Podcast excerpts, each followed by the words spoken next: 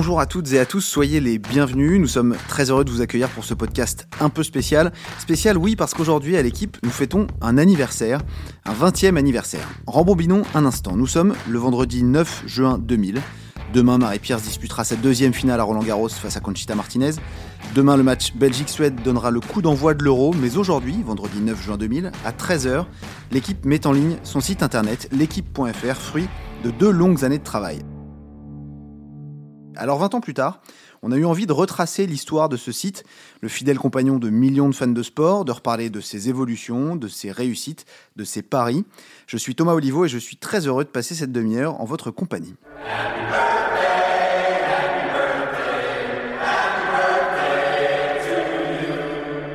Et qui de mieux que ce qu'ils font pour en parler? Et oui, j'ai donc le, le plaisir d'accueillir Isabelle Taillard, éditrice à la rubrique Omnisport. Bonjour Isabelle. Bonjour Thomas. Frédéric Varinguez, rédacteur en chef. Bonjour Frédéric. Bonjour Thomas. Et Emmanuel Alix, directeur du pôle numérique. Bonjour Emmanuel. Bonjour Thomas. Merci à vous trois d'être d'être avec nous. On va ouvrir le premier thème de ce podcast, le lancement du site et les premières années. Euh, Isabelle, toi tu étais présente le, le 9 juin 2000. Est-ce que tu peux nous raconter comment ça s'est passé? Qui a, qui a appuyé sur le bouton? Euh, c'est le chef du service informatique de l'époque, François Bourri, qui a appuyé sur le bouton à 13h ou 13h05. Et là, miracle, aucun bug, tout a fonctionné merveilleusement. Vous étiez combien à travailler euh, à ce moment-là pour, le, pour le, ce qu'on appelait le point .fr On était une vingtaine. Dans cette vingtaine de personnes, il y avait euh, sept journalistes, du personnel informatique, des infographistes, des développeurs et des personnes qui étaient en charge de la base de données pour remplir déjà tout ce qui était euh, résultat, classement, euh, qui fait aussi une des richesses du site aujourd'hui. Et euh, nous n'étions pas beaucoup plus d'une vingtaine euh, à travailler à cette époque-là. C'était vraiment une petite équipe. Alors, ce qui est intéressant, ce que tu nous racontais tout à l'heure, c'est que toi et les autres journalistes, en fait, vous aviez commencé avant à travailler, à faire des sujets pour préparer, préparer la sortie du site. Exactement, parce que le neuf, on ne pouvait pas démarrer avec un site totalement vide, donc il fallait qu'il y ait un certain nombre de pages qui soient déjà disponibles. Et euh, on a préparé énormément de choses en amont. Euh, pour ma part, j'étais embauchée pour le foot à l'époque, et j'avais suivi toute la préparation des Bleus à l'Euro 2000 euh, à Tignes. Je suis allée en Belgique visiter leur magnifique lieu de résidence à l'époque. On avait en gros des budgets presque illimités pour faire tout ce qu'on avait envie de faire en termes de reportage, alors qu'on était pas riche du tout, voire euh, presque pauvre. Mais euh, non, non, c'était une période assez incroyable en termes de reportage. On a fait énormément de choses euh, en amont pour pouvoir préparer le lancement du site. pour avoir un site déjà bien, bien étoffé au moment du, du lancement. Alors parmi les autres journalistes qui étaient là à cette époque, il y avait Cédric Rouquette, qui est un de nos anciens collègues, qui a, qui a depuis vogué vers d'autres horizons. Il a un souvenir précis, lui, qui date du mois de septembre 2000 à Sydney pendant les Jeux. On l'a joint hier au téléphone pour qu'il nous raconte, on l'écoute. J'ai surtout souvenir que, évidemment, tout était à, tout était à, à construire, mais qu'on avait très très bien compris la force de frappe du site pour faire rayonner la marque, l'équipe dans son ensemble. C'est-à-dire que j'ai souvenir notamment d'une exclusivité euh, de Jérôme Bureau avec Marie-Josée Perret qui n'avait pas pris le départ euh, de la course et donc Jérôme Bureau avait son interview et elle allait paraître, je sais plus, ça devait être un jour et demi plus tard quoi. C'était, ça n'avait aucun sens de garder ça et on en avait passé, je ne sais plus, c'était l'intégralité ou les meilleurs extraits, mais en tout cas Marie-Josée qui avait pris la parole dans l'équipe ce jour-là sur l'équipe.fr. C'était c'était des, circuits de copie qui sont aujourd'hui totalement naturels et intégrés, mais qui à l'époque étaient euh, Enfin, je ne sais, plus qui avait eu cette idée, mais c'était paru comme une idée de génie, alors que c'est juste la base. Toi, Isabelle, tu, tu étais là à, ce moment-là. Tu te souviens de cet épisode? Je me souviens de ce soir-là, on a reçu un coup de téléphone de Jérôme Bureau pour nous expliquer qu'effectivement, euh, il y avait eu une sorte de craquage de Marie-Josée Pérec euh, juste avant euh, la course, qu'elle allait probablement s'enfuir d'Australie. Ça se passait pas bien du tout, elle était dans un état de nerfs juste incroyable. Et il savait forcément que euh, l'exclusivité, euh, même si euh, tout ne va pas aussi vite qu'aujourd'hui, il n'allait pas la garder longtemps et qu'il était important de pouvoir profiter d'un support comme le nôtre qui lui permettait de mettre en avant une info exclusive. Alors dès qu'on a su, il nous a dit on envoie une première info pour dire ben voilà Marie-Jo ne courra pas, on en donnera un petit peu plus dans la soirée et effectivement on a passé des extraits de l'interview qui avait été faite à l'époque. C'était notre premier premier fil tendu entre euh, le print et euh, le numérique. C'est ça. réflexe. Bon réflexe, c'est la, première fois que le, que le, site a prouvé du coup euh, son, son, son, utilité en tout cas et le, le, le fait que le fait, non mais le, fait qu'Internet voilà permette de, de faire ces choses-là, ce qui n'était pas forcément naturel à, l'époque, c'est assez amusant de se, de se dire ça aujourd'hui quand on regarde la manière qu'on a de, de travailler. Fred. Oui, non, manifestement à l'époque c'était c'était quasiment un, un exploit de, discuter entre les journalistes du quotidien et, la rédaction du web. Donc, euh, euh, c'est un, premier scoop pour l'équipe.fr. Euh, bon, après, j'ai l'impression que le fil s'est un peu distendu, mais en tout cas, c'était un beau réflexe à ce moment-là. On va avancer un peu de quelques, de quelques années. Les 20 ans de l'équipe.fr, c'est aussi l'occasion évidemment de se replonger dans les, dans les grandes évolutions, dans les grandes évolutions du site. Ce sera notre deuxième thème, les évolutions techniques d'abord. Euh, Emmanuel, toi, tu es là depuis 2008. Est-ce que tu peux nous, retracer les, grands caps? Il y en a eu beaucoup, mais les, grandes évolutions et les grands caps passés par le site au fil des années depuis le, depuis le début, les grandes étapes alors, il y en a eu plusieurs. Euh, il y en a euh, deux, ou trois de marquantes. Bah, bah, la première, c'est le passage vraiment au temps réel qui arrive en, 2002-2003. Notamment, il y a tous les lives commentés que tous, les, tous nos lecteurs suivent beaucoup. Euh, des matchs. Ça commence avec France-Sénégal à la Coupe du Monde 2002, le premier euh, live commenté sur le site. De sinistre mémoire. De sinistre mémoire, tout à fait. Euh, ça dépend pour qui, mais en tout cas pour nos, pour nos, pas pour nos amis sénégalais. Donc il y a cette, tout cette partie-là où vraiment temps réel, profusion d'informations, beaucoup de beaucoup d'articles et, le fameux chrono qui, arrive sur la page d'accueil du site à ce moment-là, qui est toujours aujourd'hui un élément très fort du site depuis maintenant bientôt 18 ans. Euh, après, il y a, je pense qu'il y, a une deuxième étape qui est, euh, qui est 2008 et l'arrivée et l'explosion du mobile avec la création de l'iPhone en 2007. Et même si, si l'équipe était déjà présente sur le mobile avant, avec des sites WAP, avec des systèmes de SMS où vous pouviez recevoir des, résultats, euh, même je crois dès 2002, dès 2003, euh, vraiment ce passage-là du mobile et l'accélération du mobile à partir des années 2010-2011 est un changement. Puis je pense que là, là, c'est, on va dire, depuis 2-3 ans, euh, on va dire la, la maturité technique où euh, voilà, on est beaucoup plus dans l'industrialisation avec un seul et même produit, qu'il soit mobile ou desktop ou tablette. Enfin voilà, on a essayé de. Et c'est marrant quand on regarde les maquettes depuis toutes ces années-là, on voit qu'on va de plus en plus vers beaucoup plus de simplification, beaucoup plus de choses un peu épurées, beaucoup plus simples et, et pourtant euh, le contenu est toujours là et on continue à, produire toujours autant de contenu sur le site. Donc il y a vraiment ces évolutions qui sont, mais je pense, ouais, les deux, c'est le temps réel et le mobile qui sont les, plus marquants. Et ça, c'est euh, une évolution qu'on a vue aussi sur les chiffres en, en 20 ans. Tu peux nous redonner euh, là aussi les, les, jalons, un peu comment euh, l'équipe est arrivée progressivement aux, chiffres d'audience et de trafic qui sont les, les siens aujourd'hui? Alors, il y, a, eu pas mal d'évolutions, il y a eu aussi pas mal d'évolutions de mesures, mais il y a eu en gros, en 2006-2007, on faisait 3 millions de visiteurs uniques euh, sur le mois. Euh, et il y a eu un, vrai passage à partir des années 2011-2012 avec l'arrivée du mobile. On a franchi la barre des 10 millions. Euh, et à partir de, 2016, on, s'est approché entre 15 et, 18 millions de visiteurs uniques par mois. Voilà, ce qui aujourd'hui, à l'époque, on calculait en mois. Il y avait moins de fréquences d'usage. Aujourd'hui, on calcule en jours.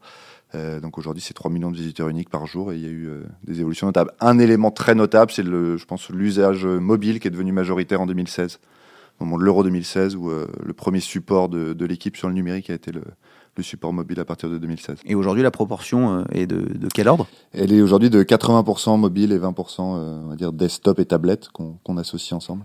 Et voilà, aujourd'hui, c'est un usage très très important en soirée, en journée, un peu tout le temps. On a, en moyenne 50% de nos lecteurs qui viennent 5 fois et plus chaque jour sur le site.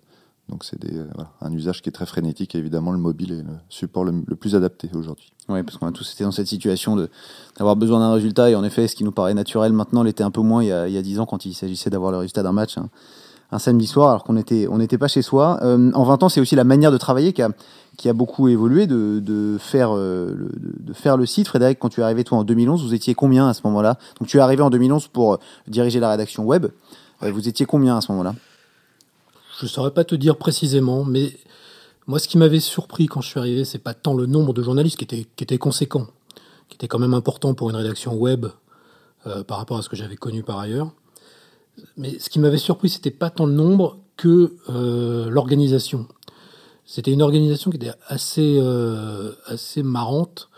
En fait, on avait reproduit à l'équipe.fr une sorte de mini-rédaction de l'équipe. C'est-à-dire qu'il y avait euh, le service foot, Il y avait le service rugby, il y avait le monsieur sport mécanique, la madame tennis, etc., etc. Mais donc, comme le journal, mais en plus petit. Ce qui était quand même assez baroque, pas forcément très rationnel.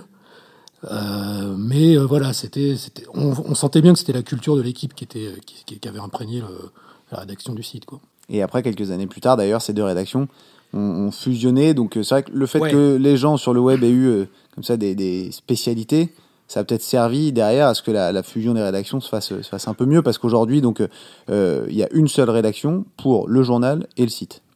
Ouais, c'est ça. Alors bon, ça, ça s'est pas fait en, ça s'est pas fait en, un, claquement, de doigts, comme on dit. Euh, il y a eu plusieurs étapes pour arriver à, l'organisation qui est la nôtre aujourd'hui. Le premier truc important, en ce qui me concerne, ça a été mon, premier, ma première mission, c'était de euh, rapprocher euh, la rédaction de l'équipe.fr, qui, est, qui était installée dans, un, dans des locaux distincts de ceux du journal. Et puis on se regardait bizarrement. Et puis on se hein. regardait un peu en coin, quoi, un peu de travers. Euh, il y avait, il faut, il faut oser le dire, il y a une forme d'indifférence de la part du quotidien envers le, web. Quand je dis indifférence, c'est poli. C'est voilà. Euh, parfois, euh, parfois un peu de mépris, il faut bien le dire. Voilà, les journalistes web. ce qu'on connaît pas non plus, parce que sans doute, ouais. ça, joue. Mais c'était pas qu'à l'équipe. Hein, d'une manière générale, les, journalistes issus euh, des rédactions euh, euh, papier, des rédactions, traditionnelles, regardaient les gens qui travaillaient sur, sur l'Internet avec une forme de, ouais, de mépris. C'était un peu des, sous-journalistes, c'était des jeunes journalistes qui n'étaient pas franchement considérés pour leur, leur qualité. Bref, en ce qui concerne notre organisation, donc, ouais, la première étape, c'était de ramener l'équipe.fr dans le giron du journal. Ça, ça a été fait, euh, je crois, en, je dirais en 2011 ou 2011-2012. Ouais, fin 2011. Donc c'était déjà une étape importante. Quand les gens ont été réunis, eh ben justement, il a fallu apprendre à, se connaître, euh, à se respecter, euh, à travailler ensemble, à, à tendre les fameux fils dont on parlait tout à l'heure, les passerelles. Et puis, en quelques années, ben, on a mis en place ce qu'on appelle aujourd'hui la rédaction unique, c'est-à-dire qu'en fait, les journalistes issus du quotidien et ceux issus du web forment une seule et unique rédaction et produisent des contenus, des articles pour tous les supports, le journal et le web. Ça n'a pas été sans mal, mais c'est euh, une évolution euh, très importante dont on est, euh, dont on est assez fier parce qu'il y a assez peu d'exemples dans les, les, grands médias français euh, qui fonctionne comme ça. C'est vrai que c'est un chemin qui est, qui est, assez long. Justement, Cédric euh, Rouquette nous a, nous a raconté euh, autre chose sur le, sur le sujet. Enfin, il est, il est d'accord avec toi. On va, on va le réécouter. Deuxième extrait. J'ai couvert les deux, hein, Coupe du Monde 2002, Coupe du Monde 2006, sur place. En 2002, on avait Internet. C'était un peu compliqué à capter, mais on avait Internet dans nos chambres d'hôtel, on ne l'avait pas ailleurs. Ce qui veut dire que toutes les infos live que je pouvais avoir, notamment sur la blessure de Zidane, je les donnais par téléphone en temps réel à une équipe qui les saisissait à Paris, alors qu'en 2006, j'étais totalement autonome pour publier tout ce que je voulais, bien évidemment, avec une équipe d'éditeurs qui était organisée sur place pour réceptionner la copie. En 2002, je travaillais avec les gens du quotidien, mais on va dire à leur côté, qui, bah, un peu comme nous, en fait, hein, découvraient un petit peu cet outil. En 2006, les rédactions n'étaient pas intégrées, mais, mais j'étais quand même beaucoup, beaucoup, beaucoup plus proche de, de tout le pool de la rédaction de l'équipe. J'ai même souvenir d'avoir couvert, moi, des entraînements à leur place parce qu'ils étaient sur autre chose. Enfin, il y avait un travail qui était beaucoup plus imbriqué. On se posait la question de savoir ce qui allait paraître dans le journal et ce qui allait paraître sur le site. C'était, à quatre ans d'écart, c'était le jour et la nuit.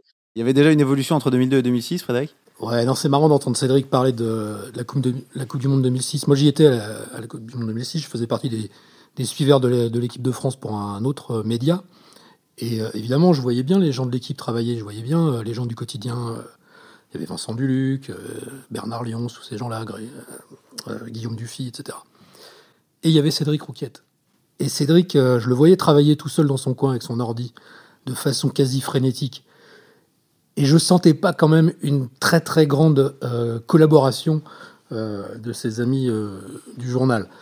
Et honnêtement, moi, je, voilà, je, travaillais dans mon coin, on était, j'étais avec un, camarade, et d'une certaine manière, je le plaignais un peu parce que je voyais qu'il il envoyait quoi. Il envoyait et je le sentais quand même un petit peu tout seul. Mais après, avec les années, les souvenirs s'estompent, les mauvais souvenirs s'estompent. Mais ça, ça, a peut-être pris en effet un petit peu, un petit peu plus de temps que ça. Isabelle, toi, tu te souviens aussi de, de, de cette époque-là un peu et de, bah, de tout le travail pour rapprocher ces, ces, ces deux rédactions?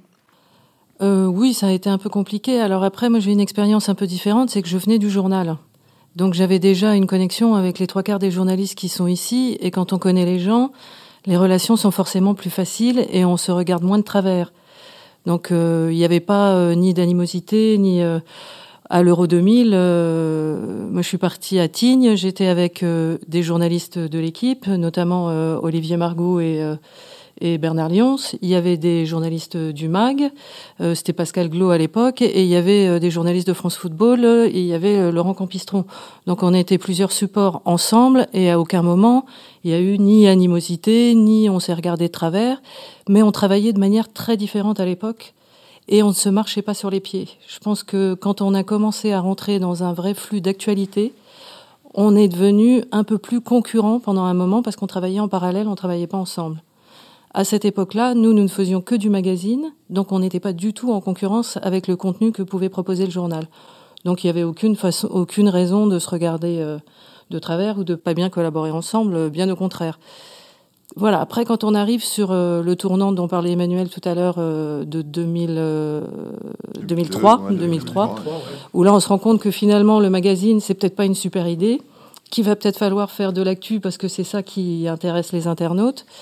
Là, on est devenu, euh, là, on est devenu un vrai support dans lequel on retrouvait des informations susceptibles d'être les mêmes que celles qu'on pouvait trouver dans le quotidien. Ou pas. Ce qui peut, ou pas, ou mais pas. ce qui peut parfois créer en effet peut-être des, des, petites frictions. Ouais. Alors il y, y, a quelque chose sur lequel le site se, se démarquait beaucoup. Tu l'as dit, euh, Emmanuel, ça a été lancé à l'occasion de la Coupe du Monde 2002, de ce fameux France-Sénégal, le, le, premier live.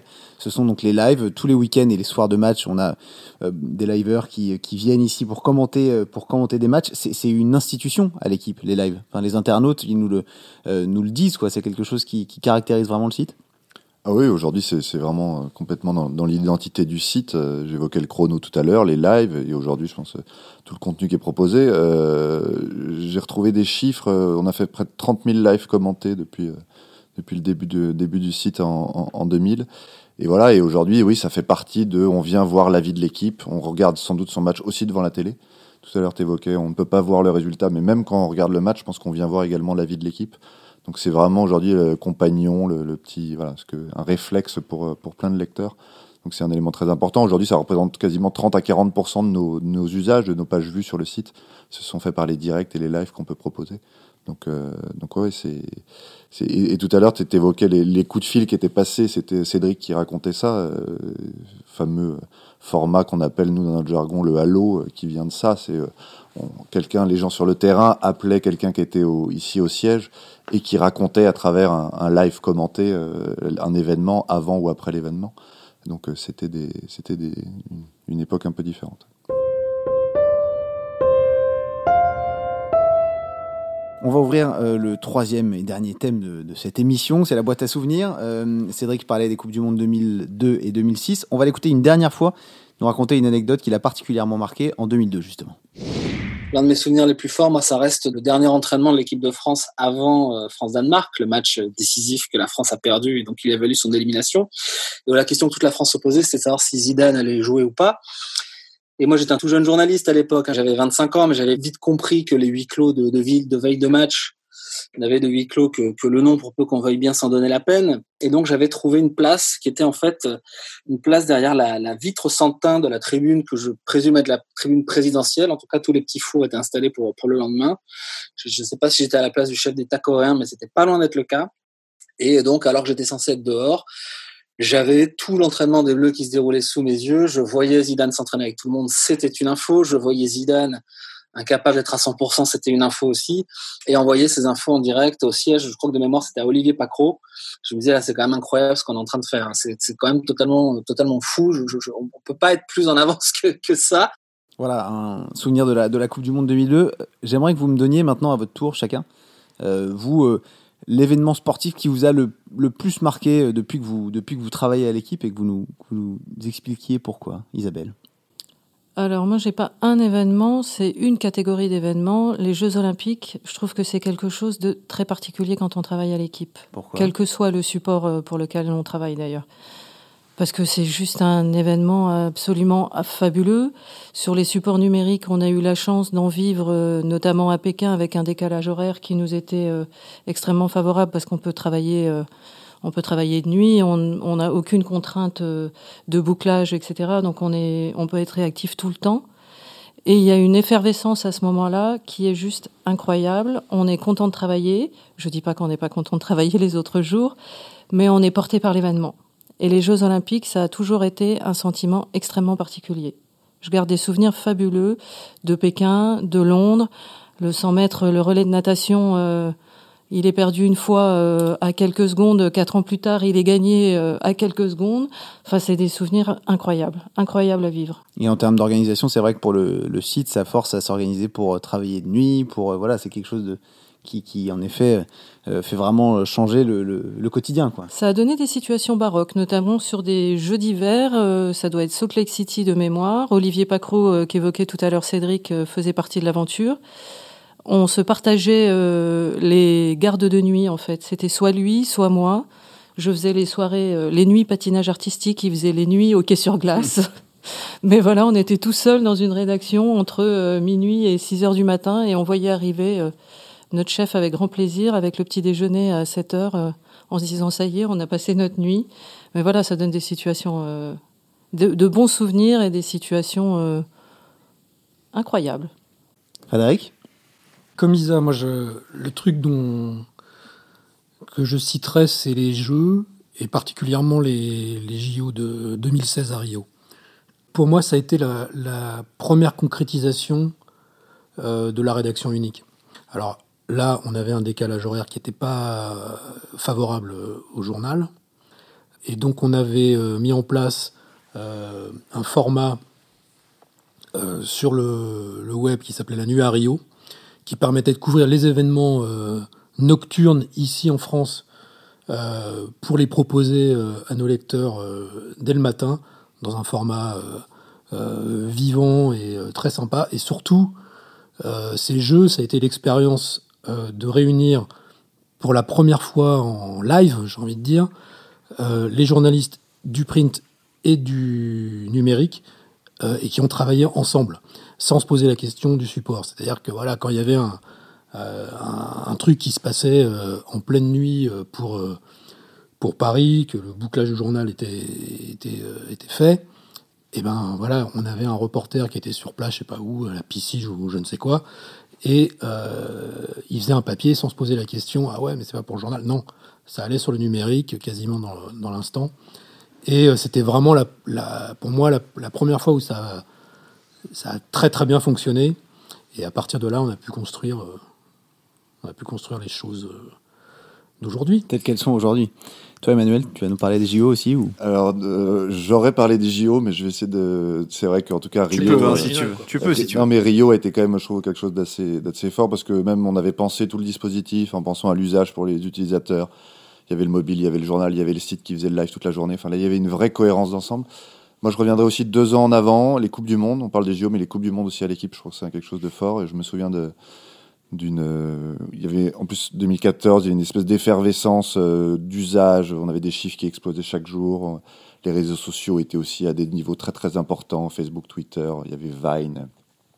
Enfin voilà il y, avait plein de choses qui se faisaient. Et donc cette espèce de d'enthousiasme général euh, dans la dans la boîte dans l'entreprise dans les voilà dans les couloirs. Enfin je trouve que c'est vraiment les meilleurs moments. Et je trouve que la période 2014-2016 est sans doute une des, plus riches parce que vraiment c'était euh, une explosion des usages, de voilà, d'innovation. On avait la capacité de, faire beaucoup de choses très régulièrement. Donc, euh, on a inventé. On a inventé beaucoup de choses et on continue. Mais on invente toujours. Mais c'est vrai que c'est souvent, en plus, à l'occasion de ces événements sportifs-là, qu'on lance des, des, nouveaux projets, des nouvelles rubriques, qu'on qu'on tente des paris. Est-ce qu'il y en a un euh, qui, un projet, un nouveau traitement éditorial, une innovation technologique, quelle qu'elle soit, euh, qui vous a particulièrement marqué? Depuis que vous travaillez ici, que vous en soyez euh, l'auteur ou un des acteurs ou non Là, je, vais sortir des, jeux et des grands événements, mais j'ai envie de parler de l'équipe Explore. L'équipe Explore, c'est 2013. c'est une réflexion qu'on a avec Manu, avec Jérôme Casadieu. on avait été tous, je crois, très impressionnés par un, long forme du New York Times qui nous avait un peu scotché. Et on s'est dit, bon, ok, c'est New York Times, mais nous, on est l'équipe, quoi. Et on peut faire un truc sympa. Et on s'est dit, bon, voilà, on va se lancer. Et Jérôme a proposé un premier sujet euh, qui consistait à raconter l'histoire d'un d'un alpiniste espagnol euh, qui avait à l'époque, je crois, 74 ans et qui voulait euh, faire tous les 8000 de l'Himalaya. Il est allé le voir, il allait le rencontrer, il lui a fait raconter son histoire, on l'a pris en photo, on l'a filmé, etc. Et on a construit le premier, le premier Explore, un, grand texte, des animations, et c'était super excitant parce qu'on partait de rien. Et euh, voilà, le résultat était, euh, on était tous très fiers, ça, a super bien marché. Euh, et puis c'est comme ça qu'est née l'aventure de l'équipe Explore. Et voilà, ensuite on a, on a eu l'occasion de, de, faire des tas de, des tas de sujets, voilà, plus ou moins réussis. Mais voilà, et je pense qu'on a été un peu les premiers en France à se lancer sur ce, sur ce genre de format. Aujourd'hui, c'est assez répandu, c'est peut-être un petit peu moins la mode aujourd'hui, mais euh, voilà, c'est un, un truc euh, vraiment euh, très excitant. Très innovant. C'est vrai qu'il y avait eu un an avant, je crois, le, le WebDoc Dream Team qui avait été le, la, un avant-goût de. Ça s'appelait pas encore l'équipe Explore, mais ça aurait pu. c'était avant les Jeux de Londres. Et c'était encore Jérôme Casadieu, décidément, notre directeur de la rédaction adoré. Il avait fait un, boulot monstrueux en, rencontrant tous les, tous les joueurs de la Dream Team de 92. Et donc, 20 ans après, euh, ils racontaient leurs trucs et tout. Et, donc, on avait euh, fait un format euh, assez exceptionnel en collaboration avec des gens qu'on connaît bien, une boîte qui s'appelle Upian. et on avait, on avait fait un truc, c'était, c'était totalement dément quoi, à l'époque. Et je me souviens, voilà, il y avait une avant-première pour présenter le truc et tout. Enfin, c'était, c'était des grands moments. Emmanuel, toi? Alors moi j'ai aussi un, un, souvenir, c'était le module participatif qu'on a lancé. Euh, ça fait longtemps qu'on l'a lancé, mais on l'avait lancé en, pour, la, pour toujours la Coupe du Monde 2014 euh, et où on avait, euh, il y avait eu plein de, plus d'un million de votants sur le site, donc les gens avaient voté pour les 23 joueurs de l'équipe de France pour la sélection de Didier Deschamps. Et, euh, et on avait fait la une du la une du journal le jour de l'annonce de la liste de Didier Deschamps pour pour raconter et pour dire à Didier Deschamps, la France a choisi et toi Didier, quels seront tes 23 et je trouve que ça avait vraiment marqué une. Voilà, c'était un beau dispositif qui, qui aujourd'hui se fait maintenant très régulièrement, mais qui, pour moi, à l'époque, avait été un peu. M'avait fait un peu halluciner de, de, se dire que le million de votes d'internautes se retrouvait euh, en une de l'équipe euh, ce jour-là. Est-ce que Didier Deschamps avait écouté euh, le choix Je crois que Didier Deschamps avait, à, un, à une exception près, avait écouté le, le choix des internautes de l'équipe. Isabelle? Alors, moi, ce sera plus sur un aspect visuel du site. Euh, pendant très longtemps, esthétiquement, c'était quelque chose qui restait assez figé, notamment sur sa page d'accueil. Tu nous parles de cette magnifique page d'accueil rouge et noir. De Totalement. Euh, cette page d'accueil, cette page d'accueil et les pages qui étaient ensuite euh, derrière cette page d'accueil ont été pendant très longtemps extrêmement riches, etc., mais très rigides. On avait quand même, malgré un support qui, une sorte de puissant fond, on peut y mettre tout ce qu'on veut nous fournissait un certain nombre de, contraintes et ne nous donnait pas toujours beaucoup de variété. Et euh, quand cette page d'accueil du site a commencé à être euh, mouvante, j'ai trouvé que ça apportait énormément de choses. C'est-à-dire que même avec un visuel qui changeait de taille, on arrivait à hiérarchiser une information. C'était pas par le titre, c'était pas par euh, la place qu'on choisissait de lui donner seulement, c'était aussi par la taille qu'on lui donnait. On l'avait gentiment appelé là Obama notre euh, home qui devenait plus grande. Euh, pour, On pourrait faire un podcast sur tous les surnoms. Voilà, il y a eu beaucoup de surnoms. Mais je, alors, j'arrive pas à me souvenir la première fois qu'on l'a utilisé. De mémoire, j'ai pas réussi à me, me rappeler quand est-ce qu'on quand, quand est-ce qu'on l'avait mise en avant la première fois. Est-ce que c'était pas pour la finale de Tsonga à l'Open d'Australie parce que c'était début 2008 Je me demande si on l'avait pas utilisé à ce moment-là, non? Oh non, je, pense que je pense que le fameux Obama arrive arrive, arrive, arrive, bien plus tard. Ah oui arrive, euh, Et il y en a une des très très belles parce que ça permet de mettre en avant des visuels. C'est pas seulement. Alors le Explore, 100% euh, euh, du temps, euh, je pense pas me tromper, il est mis en ce format quand on, quand on le sort la première fois. Euh, mais là, récemment, j'ai souvenir de la Obama qui a été mise euh, pour la, le décès de Raymond Poulidor. La photo était absolument magnifique. Le titre était super sobre. Euh, mmh. C'était Poupou. Je crois que c'était un... Il n'y a pas besoin d'en mettre plus. Mais rien que le visuel permettait d'avoir un contenu qui était super beau. Quoi. Moi, cette home qui change, ça a été...